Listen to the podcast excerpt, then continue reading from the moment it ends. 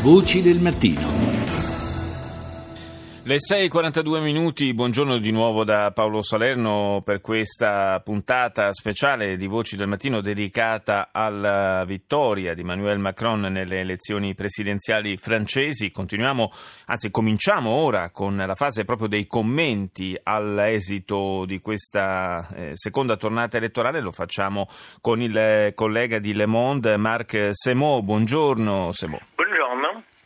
Dunque, eh, una vittoria schiacciante certamente nelle percentuali, eh, i numeri ci dicono che eh, Macron ha preso sostanzialmente il doppio, più, quasi il doppio dei voti eh, della Le Pen, eh, certo adesso tutti eh, un po' guardano al prossimo appuntamento elettorale, per la verità molto vicino, quello delle elezioni parlamentari, eh, che nascondono più di un'insidia per eh, un eh, leader eh, che alle spalle non ha un partito strutturato sul territorio. Sì, assolutamente. E la vittoria è evidente, molto forte, però si deve anche notare una cosa, che eh, si si mette insieme i volantini bianche, le astensioni e i volantini null, um, quasi un, un, po' di più di un francese su, su, tre non ha scelto. E questo è anche una grande debolezza uh, di Emmanuel Macron per le prossime elezioni parlamentari, perché lì um, normalmente in un'elezione della Quinta Repubblica il presidente eletto aveva più o meno una maggioranza garantita uh, perché l'elettorato votava ovviamente sia per il presidente sia dopo per il suo partito. Lì il partito non esiste, il partito è tutto da nascere, eh, non si sa ancora eh, al torno dei piedi con chi lo, lo, lo, lo farà. Dunque lì si può immaginare sia che ci sia veramente un'ondata en marche che lo darà più o meno una maggioranza o che lui sarà obbligato di, eh, una, uh, di fare una coalizione nel Parlamento dopo, perché la Quinta Repubblica è una Costituzione molto strana, sia da moltissimi poteri al capo dello Stato, però eh, è il primo ministro che governa il primo ministro deve avere una maggioranza all'Assemblea. Eh, e se non avrà, eh, come è anche possibile, una maggioranza eh, assoluta nell'ambito dell'Assemblea eh, nazionale, eh, dovrà per forza guardare a delle alleanze e eh, certamente la, la, sponda che potrebbe cercare nel Partito Socialista rischia di essere una sponda molto debole perché i sondaggi danno i socialisti in caduta libera in vista delle prossime elezioni parlamentari. Quindi a chi si potrebbe rivolgere per cercare di costruire eventualmente una coalizione abbastanza solida? Beh, per noi non si sa perché um, il problema è che En Marche come movimento, con i deputati che saranno sotto questa bandiera, è già un misto tra una parte, come il Partito Democratico in Italia, un misto tra una parte della sinistra e di, molti deputati che verranno dalla sinistra, e specialmente del Partito Socialista, e deputati che verranno dalla destra. Dunque lì o prende il sugo e lì eh, avrà questa maggioranza, o altrimenti dovrà prendere un po' a sinistra, di quello che rimane del Partito Socialista, però il Partito Socialista sarà totalmente schiacciato in questa elezione, o un po' della destra e anche lì non si sa fino a che punto la destra potrà resistere in questa elezione. Lì eh, tutto sommato sia per l'elettore socialista sia per l'elettore della destra repubblicana e moderata eh, ci sarà da scegliere se eh, andare da Macron o rimanere col vecchio partito, nel stesso tempo che moltissimi grandi personaggi della destra moderata eh, stanno andando e stanno adesso dicendo che vogliono eh, andare alle elezioni sotto la bandiera di Macron, tipo Bruno Le Maire, eh, che è mm, una delle personalità forti, ma ne sono tanti, Christian Estrosi a Nizza, ci sono tanti.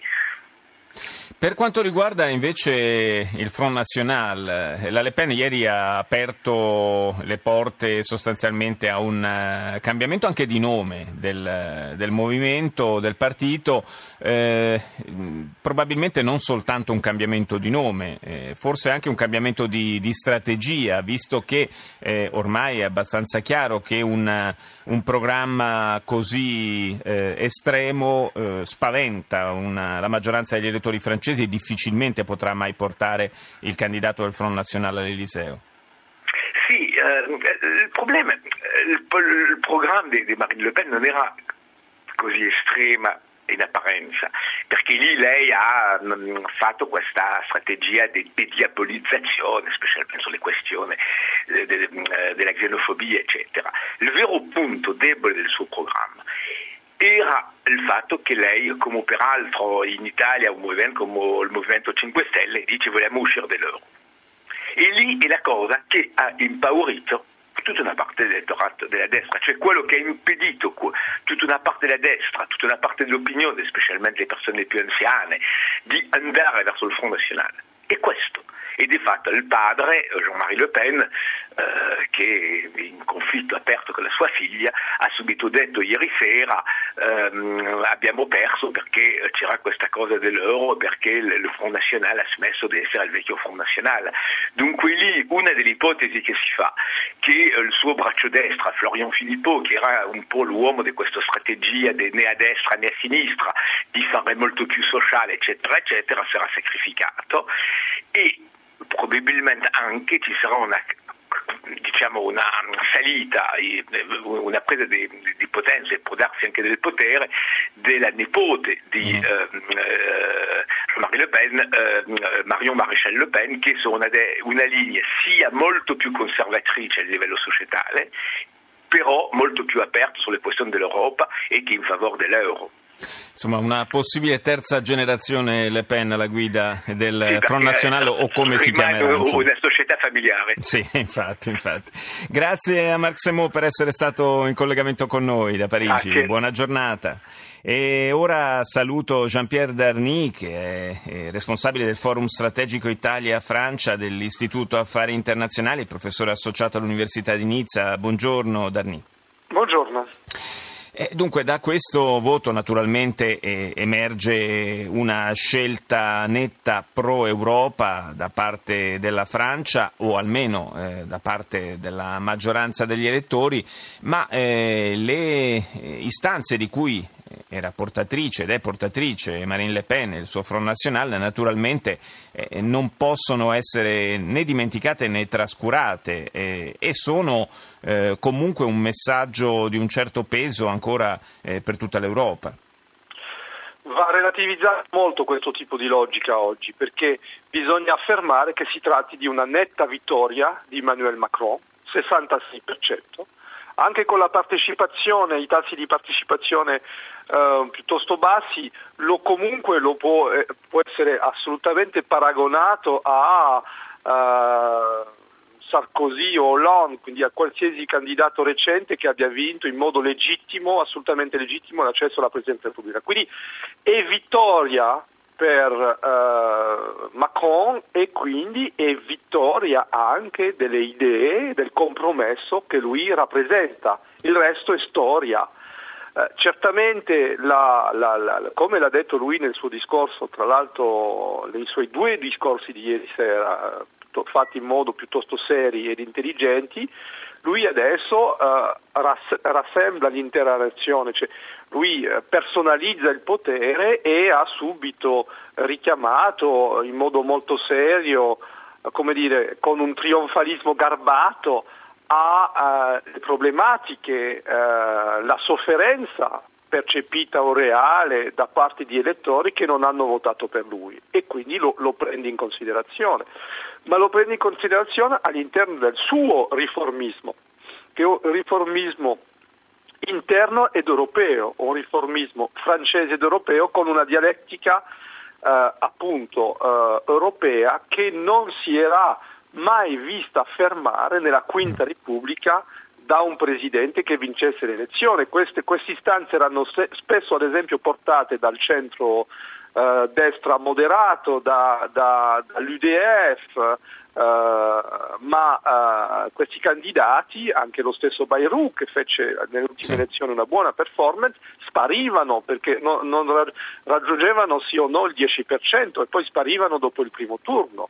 Eh, quindi è veramente una svolta, certamente in chiavi anti-Front National, perché molti hanno, com- hanno, avuto una convergenza anche da questo punto di vista, ma non soltanto, perché la politica eh, segue il segno della vittoria e quindi eh, c'è, c'è un'operazione politica estremamente interessante, estremamente positiva, sia per la Francia che per l'Europa. E a proposito di Europa, fra i primi, i primissimi a congratularsi con Macron eh, è stata proprio la cancelliera tedesca Angela Merkel, che peraltro eh, già in, durante la campagna elettorale si era espressa in maniera netta eh, a sostegno dello stesso Macron. Ci dobbiamo aspettare un rafforzamento dell'asse franco-tedesco?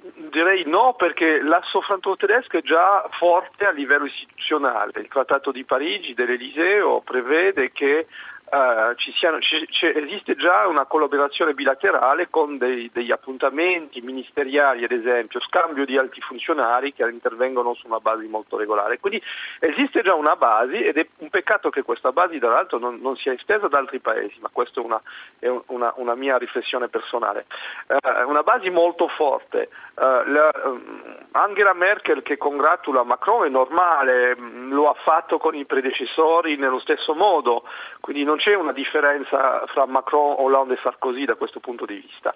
Certamente Macron però che ha una dialettica moderna che eh, parla anche bene il linguaggio dell'economia, sia per le sue responsabilità di consigliere economico o di ministro dell'economia recenti, ma anche il suo passaggio nel privato, eh, ha modo di porsi ai confronti dell'establishment tedesco che lo rendono compatibile per la discussione e quindi pos- possiamo anche aspettarsi anche lì un approfondimento uh, dei, dei, legami già esistenti. E poi uh, la Francia essendo portatrice appunto di una dinamica positiva di aver uh, ricacciare gli estremi nel loro angolo Uh, acquisisce peso politico mm. e un peso politico che la Germania deve prendere in considerazione e prenderà in considerazione. Secondo lei, Darni, eh, quando si parla di Europa eh, a due velocità, eh, Macron eh, pensa davvero ad allargare, però come lei diceva poc'anzi, la base di questa, eh, tra virgolette, avanguardia europea? Ma lo, lo, Macron ha uh, scritto nei suoi programmi, nei suoi discorsi alcune considerazioni su un'Europa a due velocità uh, che tra l'altro eh, segue esattamente il meccanismo delle cosiddette cooperazioni rafforzate previsto dall'attuale trattato dal quale si, si, sta parlando ad esempio nel campo della difesa, quindi su quello non è che rappresenti una novità, eh, Macron eh, che, che, ha intorno a sé una, una, serie di persone che hanno anche lavorato con eh, l'attuale eh, presidenza ehm, vuole le cooperazioni rafforzate, anche la Germania su quello e, e non significa stare fuori trattati o meccanismi nuovi, significa semplicemente usare il meccanismo del trattato attuale per accelerare, sapendo però che da questo punto di vista Macron eh, arriva eh, quasi un anno dopo, dopo il Brexit. Certo, e questo, eh... e questo è un'apertura, cioè per lui eh, veramente... Quella, quella, della Brexit resta infatti uno dei temi sullo sfondo di tutta questa vicenda europea. Grazie a Jean-Pierre Dany per essere stato con noi. Linea al GR1. A più tardi.